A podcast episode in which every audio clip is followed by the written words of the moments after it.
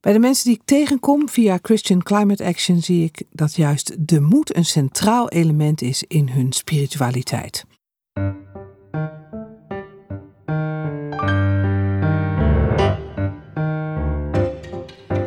De Theologie-podcast gaat over wat vandaag speelt in kerk en theologie. En de Theologie-podcast wil delen, inspireren en verdiepen. Lieke Wijma woont en werkt als predikant in Scharne-Goutum, een klein dorp in Friesland.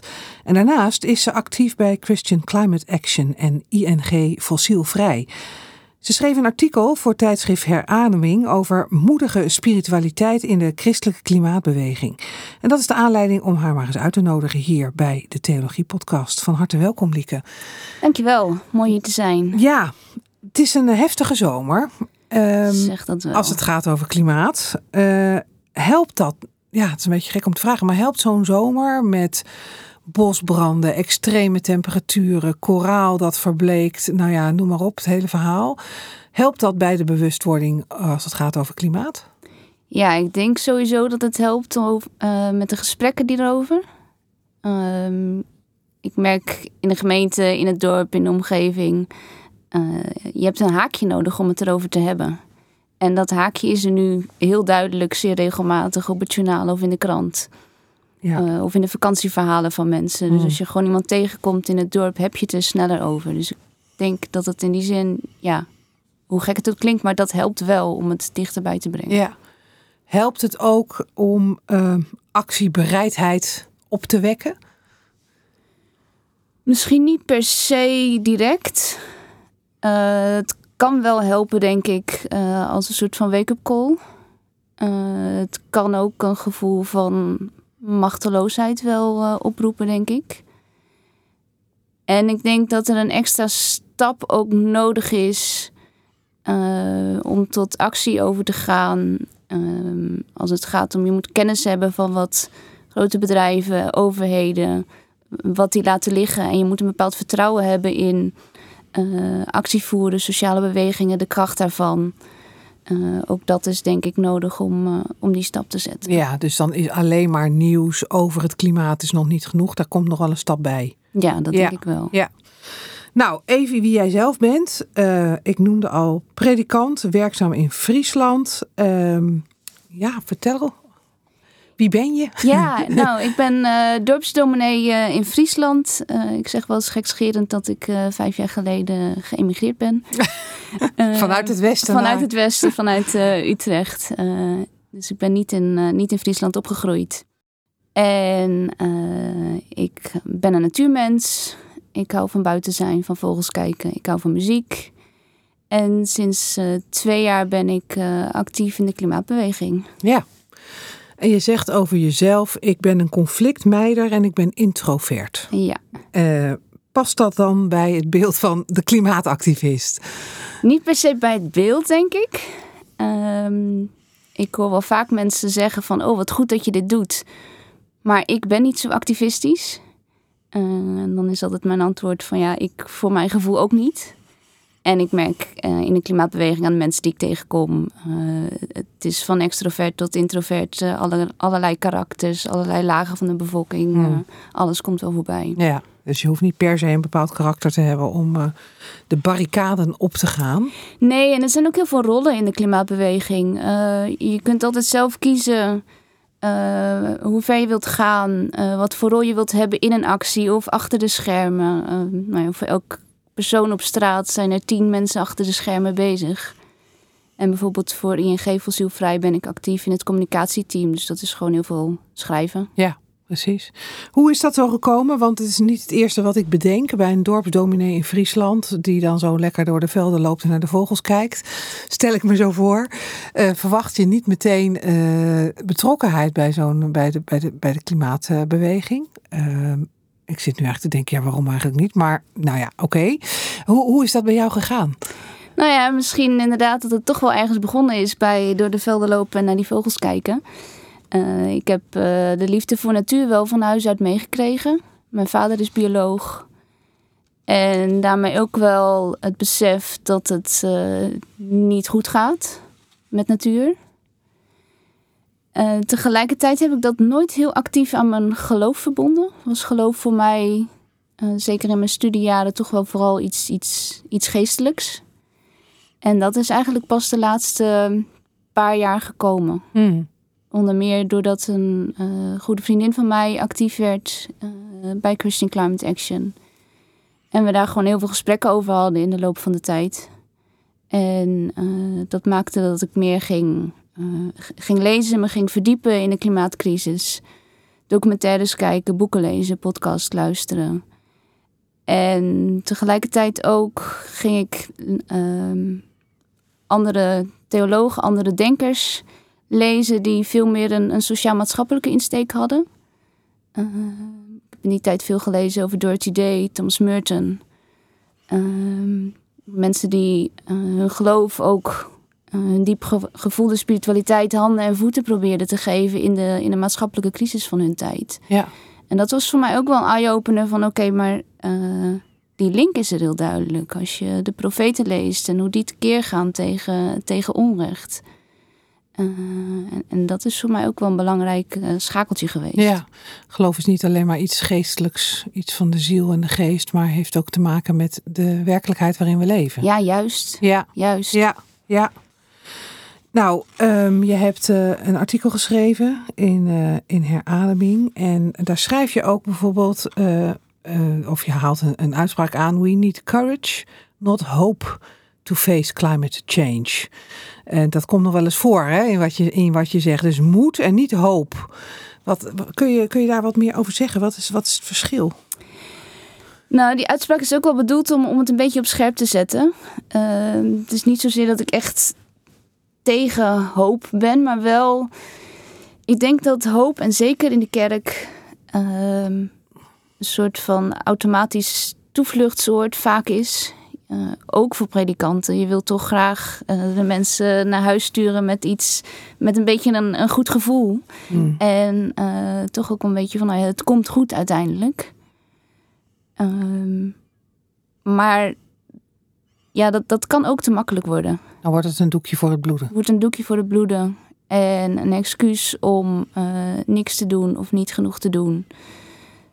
Uh, en ik denk dat je in dat licht, en in het licht van alles wat er nu gebeurt in de wereld, uh, nou ja, kunnen we wel een portie moed gebruiken. Hmm. Vind je moed ook terug in de Bijbel? Zeker. Ja? Ja, op heel veel plekken. als je bedenkt wat de leerlingen van Jezus, wat die uh, wat die achter hebben moeten laten. Um, hoe ze, nou ja, eigenlijk bijna alle mensen in de Bijbel die beantwoorden aan hun roeping. Uh, die eerst zeggen van ja, dat kan ik niet. En vervolgens het toch doen. Ik ben te jong, ik ben te oud, ik, ben, ik kan niet spreken. Ik kan niet spreken. En dan toch. Ja. Ja. Dus moed is ook een bijbelse lijn, zou je kunnen zeggen. Ja. Ja. Je schrijft ook dat Christian Climate Action een spiritueel thuis is geworden. Um, dat is ook wel grappig, vind ik eigenlijk om te lezen. Want ik denk, ja, je bent dominee, is je spirituele thuis, niet de kerk. maar blijkbaar toch vind je daar ook een spiritueel thuis in die. Ja, wat, wat, zeker. Hoe, je, ja. hoe, beschrijf je dat? Ja, ik zou wel zeggen ook inderdaad. Het is, nou ja, voor mij voelt ook Christian Climate Action ook wel als, als deel van de kerk. En uh, uh, nou, er zijn misschien twee, uh, twee poten waarop ik, uh, waarop ik leun. Um, nou, Christian Climate Action, het is, het, is, het is een netwerk van christenen uit heel verschillende kerkgenootschappen, van heel verschillende christelijke achtergronden. Maar die allemaal een heel diep doorvoeld besef hebben van wat er in de wereld speelt op dit moment. En ik vind dat heel fijn dat je uh, je angst kunt delen. Dat je uh, weet dat anderen het begrijpen. Dat je juist dat doekje voor het bloeden even niet hoeft te geven. En dat delen met elkaar. Uh, hoe, moet ik me dat voorstellen? Gesprekken? Uh... Ja, gesprekken. En we hebben eens in de maand hebben we online een, een viering. gebedsviering.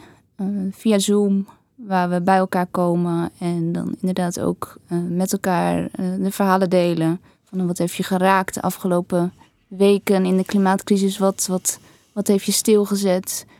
Maar juist ook wat geeft je moed om door te gaan. Uh, waar we bidden met elkaar, voor elkaar. Uh, luisteren naar muziek. Luisteren naar een bijbelverhaal. Mm. En nou ja, samenkomen en weer verder gaan. Ja, ja, ja. Dus een plek ook om, om ook wel troost te ontvangen, zo te horen. Ja, juist in, het, in het weten dat je, niet, dat je er niet alleen voor staat. Uh, dat je een gemeenschap, een netwerk van mensen om je heen hebt. En uh, het geloven dat God dat met ons draagt. Hmm. Is dat heel anders dan wat je aan spiritueel thuis in je gemeente aantreft? Uh, ja en nee. Ik denk in de gemeente voelt het wat meer geworteld. Uh, Christian Climate Action is natuurlijk het is, is echt een los vast netwerk, los vaste groep overal vandaan. Um, je zoomt iedere keer weer met anderen misschien. Ja, ja. ja. Uh, de gemeente is natuurlijk op één plek, één gemeenschap waar je waar je, je wortels hebt. Uh, maar is daardoor denk ik ook wat meer naar binnen gericht automatisch. En uh, ik heb natuurlijk zelf een andere rol in de gemeente. Ja. Uh, ik heb heel duidelijk natuurlijk een, een, een, leidersrol. Ik denk sowieso dat het voor predikanten eigenlijk goed is om naast je gemeente ook een andere plek te hebben waar je, waar je zelf op kunt laden. En uh, nou, ook in de gemeente zijn veel mensen er wel mee bezig. Dat, dat merk ik mm. wel. Mm um, dus ook daar is het een thema wat speelt en waar je met elkaar wat mee kunt. Maar dan wordt toch vaak, het gaat vaker over het kleine. Uh, wat kunnen we hier in het dorp doen? Wat kunnen we in ons eigen leven doen? En uh, Den Haag en de wereld voelt iets meer op afstand. Ja. ja. En begrijpen mensen wat jij doet, waar je je voor inzet? Of zijn er ook wel mensen die zeggen, nou ja, die dominee van ons, die gaat wel heel ver. Heel wisselend. Mm. Heel wisselend. Mm. Ik denk dat het sowieso voor iedereen wel helpt dat ze, uh, omdat ze iemand kennen die klimaatactivist is, wordt het wat gewoner.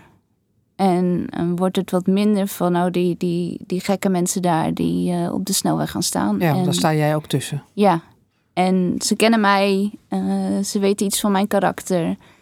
En dat, dat brengt het wel dichterbij, denk ik. Mm -hmm er zijn zat mensen die zullen zeggen van nou van mij hoeft het niet of uh, ik zou dit nooit doen. Uh, Leidt het ook wel eens tot conflicten? Tot nu toe niet. Nee. Nee. Hm.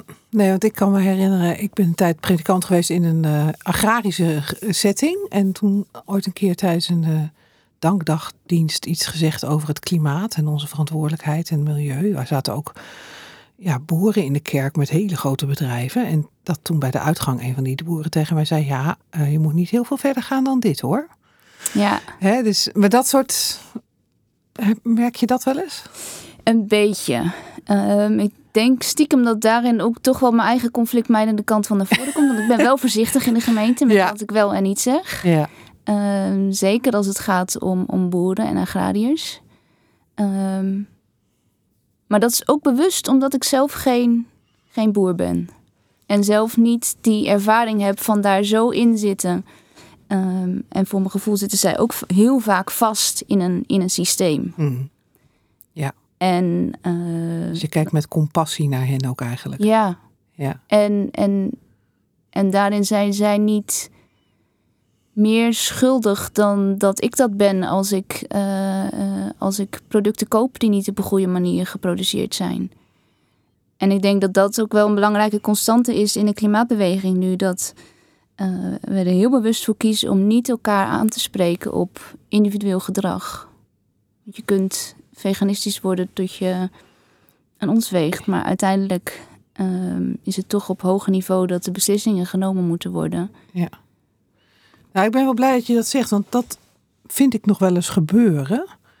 Um, dat mensen zo uit betrokkenheid en, en bewogenheid voor het klimaat uh, zo bevlogen zijn dat ze mensen om hen heen eigenlijk alleen nog maar met een oordeel tegemoet kunnen ja. treden. En dan, dan gaat er ook wel iets fout. Ja. Want dan is er ook geen gesprek meer mogelijk. Ja. En uh, ja, hoe voorkom je dat?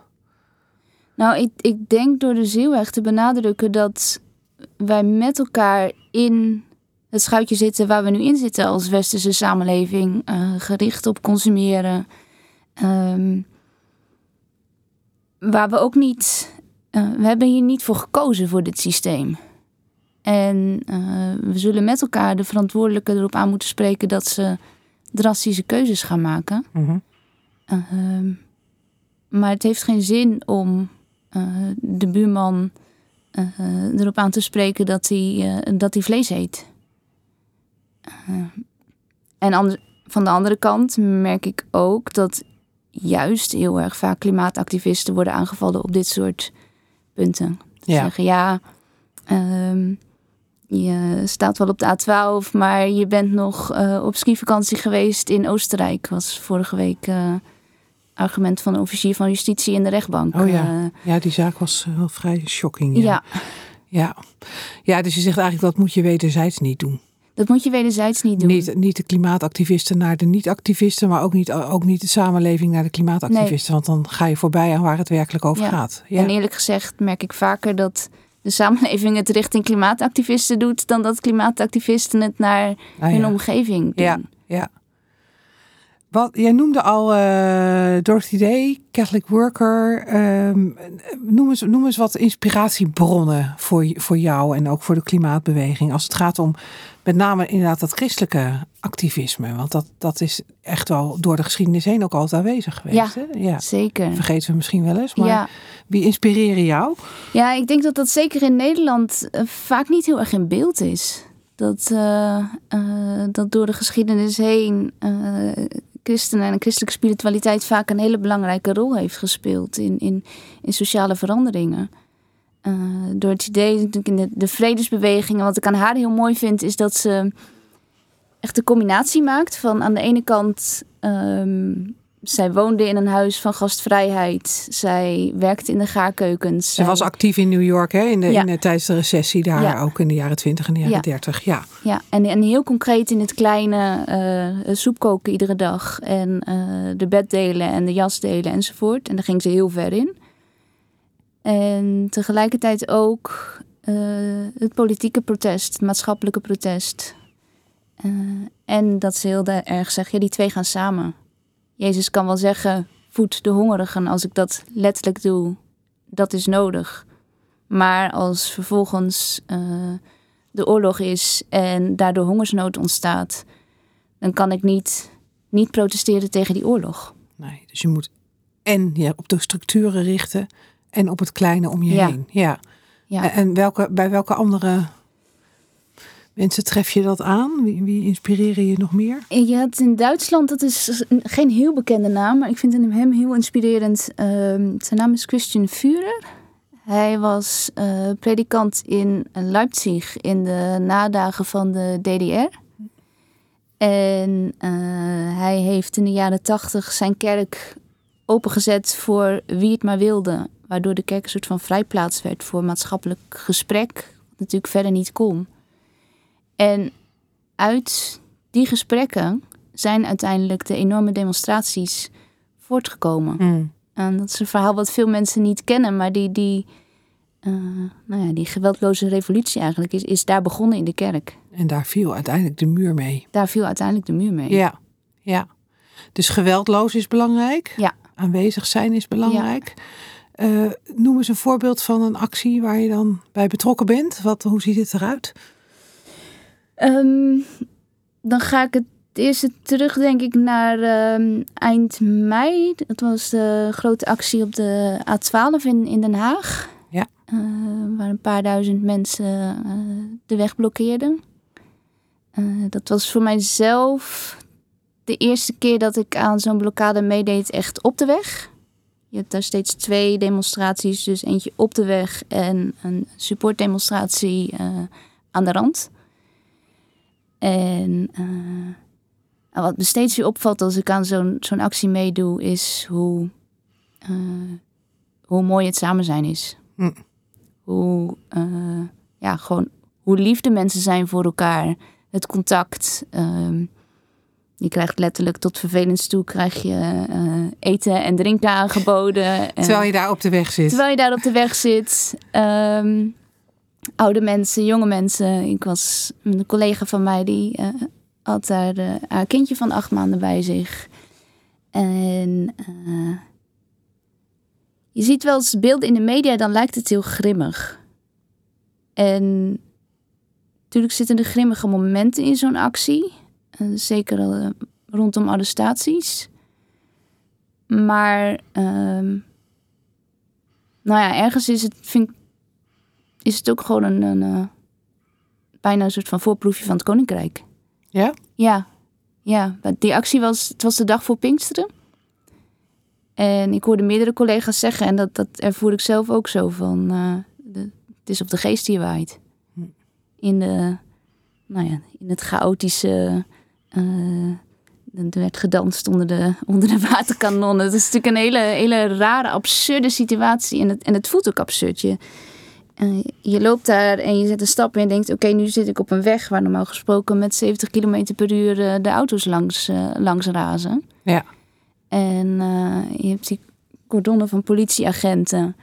En, en nou ja, daar binnenin, binnenin heb je het gewoon heel goed met elkaar. Ja. Wat een, wat een raar contrast. Heel raar contrast. Ja, ja. ja. En daarbinnenin, dus wij als, als, als Christian Climate Action, um, daarbinnenin bid je met elkaar ook.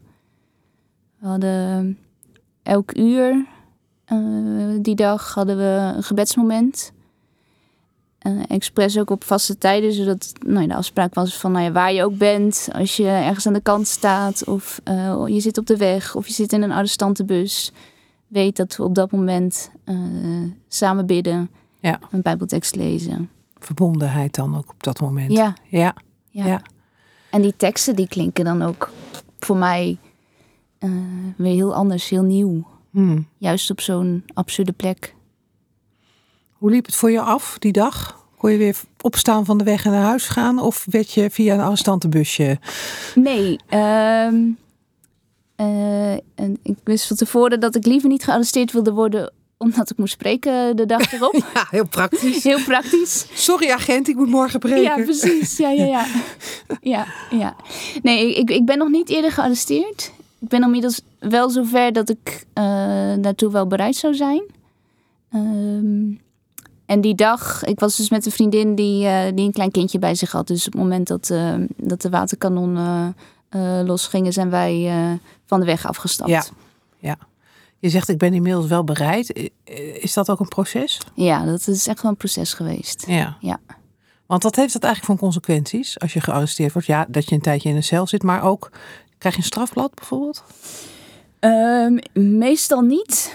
Um, sowieso merk ik de laatste maanden uh, dat er ook steeds minder arrestaties zijn tijdens acties. Hm.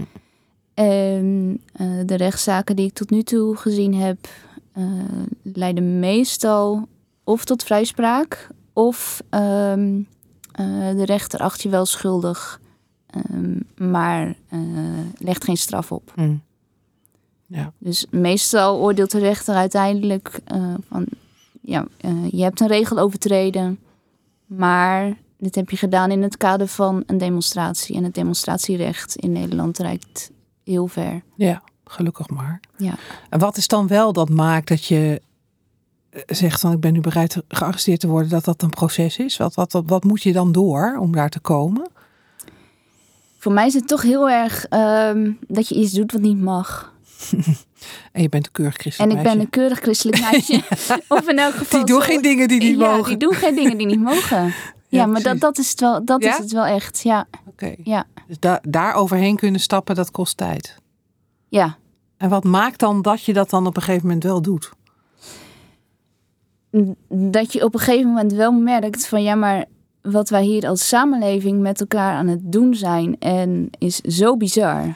En uh, bijvoorbeeld rondom die blokkades van de, van de A12 in Den Haag, dat de overheid nog steeds met 30 miljard euro per jaar uh, olie op het vuur gooit, 30 miljard euro per jaar geeft aan uh, fossiele bedrijven, dat is zo bizar.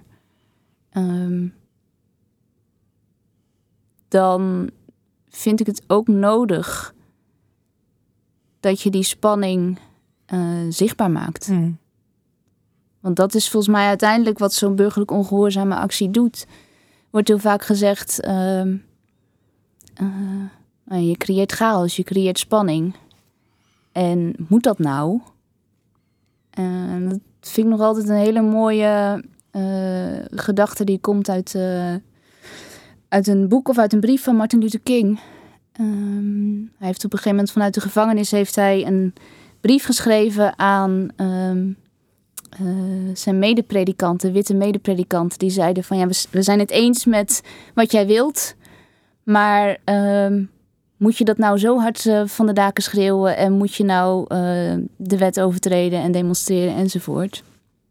En hij zei van ja, maar wat wij doen is het zichtbaar maken van de spanning die er eigenlijk al zit in het systeem. Hmm. En ik denk dat dat, dat, dat heel erg nodig is. En dat trekt jou dan ook over de streep om ook nog een stap verder te gaan en eventueel ook gearresteerd te Ja. worden. Als het Ja. nodig, als het nodig Als zou het zijn. nodig zou zijn. Ja. ja. Ja. In jouw eh, eh, artikel schrijf je ook over de emoties die er komen kijken bij dit soort acties. Bijbehorende emoties als angst, verdriet, woede en liefde mogen allemaal hun plek hebben en dat geeft innerlijke ruimte. Ehm, hoe doe je dat dan? Die emoties ook een, ro- een rol geven? Niet alleen tijdens de acties, maar ook gewoon tijdens het nadenken over het klimaat en je betrokkenheid en je. Voor mij is dat vooral uiteindelijk vooral buiten de acties om, denk ik. Ehm, omdat tijdens een actie ben ik gespannen en gefocust. En eh, eigenlijk, eigenlijk weinig ruimte voor emotie, merk ik vaak. Ja. Zit echt gewoon in. Dan zit je in, in, in de flow en in de, en in de adrenaline. Ja.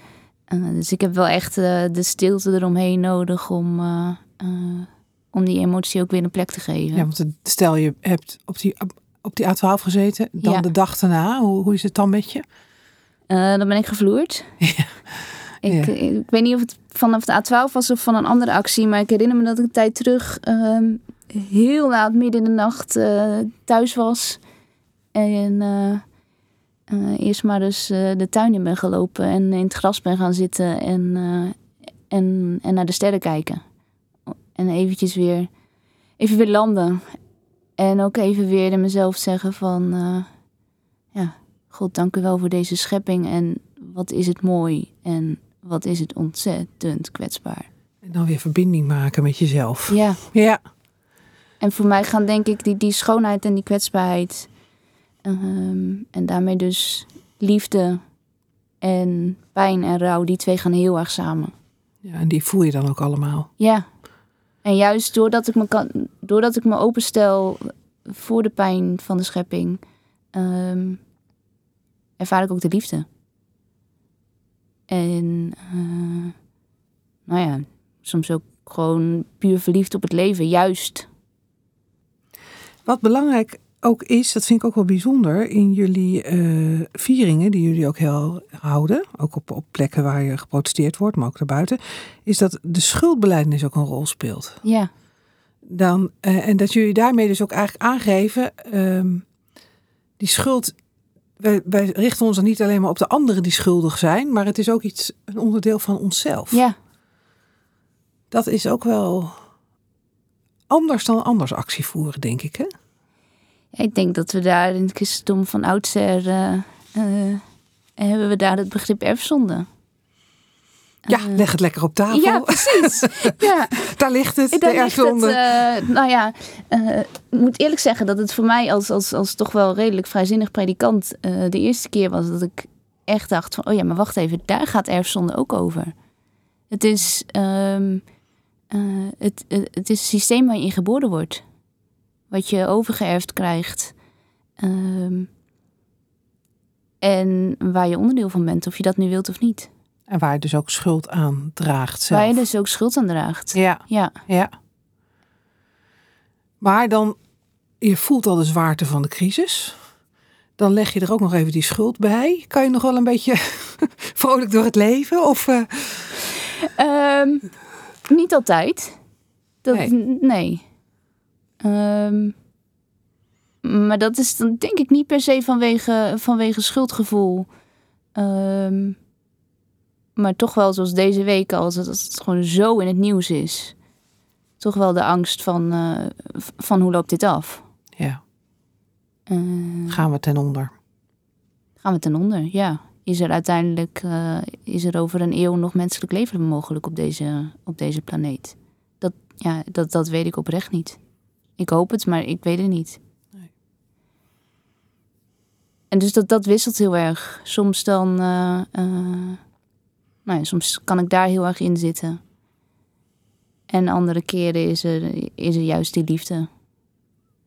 En zijn we uiteindelijk als mensen, ik, ik ook, toch ook wel goed om, eh, er goed in om even door te leven alsof er niks aan de hand is. Mm. En die moed, wat voor een rol speelt die dan? Want daar schrijf je ook heel nadrukkelijk over. Ja, het is, is voor mij de moed om, eh, eh, om dus toch die angsten aan te gaan. Om dus toch dat, eh, dat artikel te lezen, ook al denk ik eigenlijk, dit wil ik niet weten. Eh, en, en daar begint het mee. En dat toe te laten en dat ook te doorleven. Ehm, en vervolgens dan de moed om, eh, om in actie te komen en om iets te doen wat ik eigenlijk gewoon heel ongemakkelijk vind. Zit er ook troost in de moed? Ja, want je, je, eh, er zit alleen al troost in het, in het iets doen. En er zit troost in de eerlijkheid, denk ik. In, eh, in je dus niet laten verblinden door, door de waan van de dag. En eh, nou ja, de werkelijkheid er echt aan te kijken. Ja, het echt onder ogen te Ja. komen, te zien. En je niet te verstoppen ervoor. En je niet verstoppen. Nee. Ja. Is er ehm, in de kerk voldoende aandacht voor ja, de crisis waar we ons in bevinden als het gaat over het klimaat? Hoe ervaar je dat? Het komt steeds meer. Ehm, het hangt heel erg af natuurlijk van, van welke gemeente je zit, Mm. welke hoek van de kerk je zit. Ja? Maar eh, het, het, het, het komt overal steeds meer. Ehm, het, het, boek van Rosemarijn van het Einde kreeg een hele positieve eh, recensie in, eh, in de Waarheidsvriend. ja, dat is toch wel bijzonder. ja. Dat vond ik heel bijzonder Ja. inderdaad. Ja. Want zij geeft ook gewoon tips, Ja, tricks. Van, Ja. eh, zo kun je ja. in, in beweging komen. Ja. ja. Eh, het ging op, op, op, op Nieuwwijn ging het over klimaat. Ehm, Groene Kerken groeit heel hard. We merken bij Christian Climate Action dat we steeds meer aanvragen krijgen voor lezingen en workshops. Mm. En eh, Dus het bewustzijn groeit wel. het bewustzijn groeit wel. Ehm, maar het blijft wel vaak nog, vind ik, een thema wat je er als kerk even bij doet. En aan de ene kant snap ik dat, want er is heel veel wat speelt in de samenleving en in een gemeenschap. Maar eh, nou, voor mij hangt het ook heel sterk samen met, met, met een begrip als naastenliefde. Eh, wat, wat gewoon super centraal is aan het christelijk geloof. Ja, dus dat, dat is niet iets wat je er even bij doet. Nee, Dat moet Nee. centraler staan. Ja. wat me vaak opvalt is dat een kerk als het gaat om, om vluchtelingen, eh, dat ze eh, eh, veel kerken daar wel zich actief op durven uitspreken. Zelfs politiek als de, de PKN met de rechtszaak over bedbad brood. Ja. Ehm, René de Reuver die daar soms heel fel op kan zijn en terecht. Ehm, Maar dat zou je bij klimaat ook wel willen als ik je zo hoor. ja, Ja. ja, heel graag. Ja. En, en volgens mij is het nodig. En het hangt heel erg samen. Ja. Ehm, de schattingen zijn dat dat over... eh, wat was het? Volgens mij over 50 jaar is 1 tot, 1 tot 3 miljard eh, mensen... eh, die zullen moeten verhuizen vanwege klimaatverandering. Ja. Ja. Dus dat is gewoon, eh, nou ja, een, bijna een derde van de wereldbevolking... eh, kan het dan dus overgaan. Mhm. Ja, dan moet de kerk wel wat zeggen. Ja. Stel nou, je bent een eh, gewone reguliere predikant ergens en maakt je zeker zorgen over klimaat. eh, en denkt, ja, ik moet daar ook echt wel wat mee in mijn gemeente. Ehm, wat kun je mensen dan adviseren? Wat, wat, wat, wat, is, wat is nou een goede manier om daar ook werkelijk mee aan de slag te gaan? Ik denk, begin met het gesprek erover aan te gaan. Uh, vraag gemeenteleden ernaar. En uh, je zult merken dat het veel meer speelt dan dat je misschien wel denkt. Uh, zeker nu, mensen lezen natuurlijk, mensen lezen de krant, kijken tv enzovoort. ik heb al meerdere keren collega's gehoord die zeiden van... Oh, ik heb toch de stap gezet om er een keer voor mijn gevoel heel pittig over te preken. En ik was bang voor de reacties. Um, en ik kreeg eigenlijk alleen maar reacties van mensen die uh, opgelucht waren van... Hé, hè, eindelijk gaat het hier eens een keer over. En ik denk dat um, juist die naaste liefde en gerechtigheid... dat dat hele goede uh, ingangen kunnen zijn. Omdat mensen gewend zijn om daarover te horen, omdat mm. het zo centraal staat... Um, dus beginnen over onze broeders en zusters uh, in landen waar ze bijna niks hebben bijgedragen eh, aan het ontstaan van de klimaatcrisis, maar die nu wel op de vlucht moeten ja. uh, of omkomen van de honger. Mm.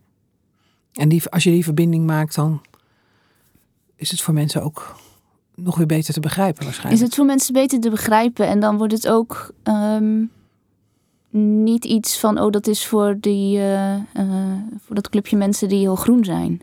Nee, het gaat ons allemaal het aan. Het gaat ons allemaal ja. aan. Er zijn ook best wel gelovigen, christenen, die bezwaar maken tegen activisme. En um, ja, die zeggen, ja, dit gaat allemaal veel te ver wat jullie doen. En het mag allemaal niet. Dat is ook helemaal niet nodig, want het komt allemaal wel weer goed met de aarde. Um, dat zul je ongetwijfeld ook regelmatig tegenkomen. Ja, wat, zeker. Hoe, hoe reageer je daarop? Uh, wat je noemt zijn natuurlijk een heleboel argumenten. Ja, ik, ik, vat, ze even, ik vat ze even samen, ja precies. Maar uh, uh, ja, dat is allemaal niet nodig. Dan is het van, kijk naar het nieuws. Um, en ook, het argument is dan vaak natuurlijk van, ja, God heeft de wereld in zijn handen, dus, dus God laat dit niet gebeuren. Uiteindelijk. Dan denk ik, ja, God heeft wel meer laten gebeuren wat verschrikkelijk is. En wat we niet begrijpen waarom die niet heeft ingegrepen. Um, en dan het actievoeren? En dan het actievoeren. Burgerlijke ongehoorzaamheid. Zie het ongemak dat ermee gepaard gaat. Uh, en dat geldt denk ik voor elke klimaatactivist. Dat, ze dat we het niet zomaar doen. Um, en durf zelf ook dat ongemak aan te gaan. En, en, en durf te zien wat voor ongemak er in de Bijbel speelt. En wat voor schurende, uh, schurende dingen Jezus zegt in het evangelie. Hoe schurend de profeten zijn. En, en durf dat op te zoeken. En, en, en zie wat dat met je doet. Mm. We zijn denk ik in, in de kerk uh, veel te veel geneigd om naaste liefde te verwarren met... Of, of liefde te verwarren met lievigheid. En, en, uh, en lief en zacht doen tegen elkaar. Mm. Wat heel fijn is. En wat ik ook heel fijn vind. En dat het liefst alleen maar zou doen. Maar, maar de profeten doen dat ook niet. De profeten doen dat ook niet. En, en Jezus doet dat ook niet. En, en uh, uh, je leest over God die, die, uh, die de wereld hartstochtelijk lief heeft. en juist daarom ontzettend boos is op wat sommigen de, de wereld aandoen. Dus als je dan zo moeite hebt met actie, kijk daar dan eens naar, is jouw Ja. advies. Ja. ja. Ja. Nou, als je nou luistert naar deze podcast en denkt, ja, ik maak me inderdaad zorgen. Wat, wat, wat adviseer jij dan? Wat, wat kun je dan gaan doen? Toen moet je, moeten we ons allemaal aansluiten bij Christian Climate Action? Of Ja, natuurlijk. dat in ieder geval. Natuurlijk. Ja, Maar nou, wat- ik, ik zou vooral zeggen, zoek naar een plek waar je, ehm, eh, waar je tot je recht komt. Ehm, wat ik aan het begin al zei, van voor iedere activist op de weg zijn er, zijn er tien mensen achter de schermen. En eh, het is denk ik belangrijk dat je het ongemak opzoekt. En tegelijkertijd hoef je ook geen dingen te doen die, eh, eh, die jou zelf echt veel te ver gaan. Hm. Eh, ik denk dat het goed is dat je daar altijd een evenwicht in, in probeert te vinden. En bedenk je ook, dat, dat probeer ik wel eens te doen, van als je nou over tien jaar kijkt naar de wereld om je heen en je kijkt in de spiegel, kun je jezelf dan recht aankijken en zeggen van, ik, ik heb gedaan wat ik kon? Of kun je dan je kinderen, je kleinkinderen aankijken en zeggen van eh, ik heb gedaan wat ik kon en wat nodig was. Wanneer is de volgende actie waaraan jij meedoet? Sowieso uh, 8, 9 september. Uh, weer Den Haag. Uh, dan is opnieuw uh, de blokkade voor het stoppen van fossiele subsidies. Ja, daar ben jij ook weer. Daar ben ik sowieso bij. Ja. ja. En ook op de weg. Ja. Ja. En ik ben die zondag vrij, dus... dus je kunt gearresteerd ik worden. Ik weet niet wat er gebeurt, maar als het gebeurt, dan, dan, ja, dan dus zou je gaat langer blijven zitten dan ja. de vorige keer? Ja. Oké, zo. Nou, ik wens je daar veel moed bij toe. Dankjewel. Dankjewel voor dit gesprek, Lieke Wijma. Uh, lees het artikel in herademing van Lieke. En uh, als je nog meer wil lezen over klimaat en duurzaamheid, dan uh, kun je naar een speciale themapagina die we hebben samengesteld op www.theologie.nl/slash klimaat. En op die pagina staan een groot aantal actuele artikelen over dit thema bij elkaar geplaatst. En luister bijvoorbeeld ook nog naar de podcast die we onlangs hebben gemaakt met Roosmarijn van het Einde over haar boek over klimaatactie.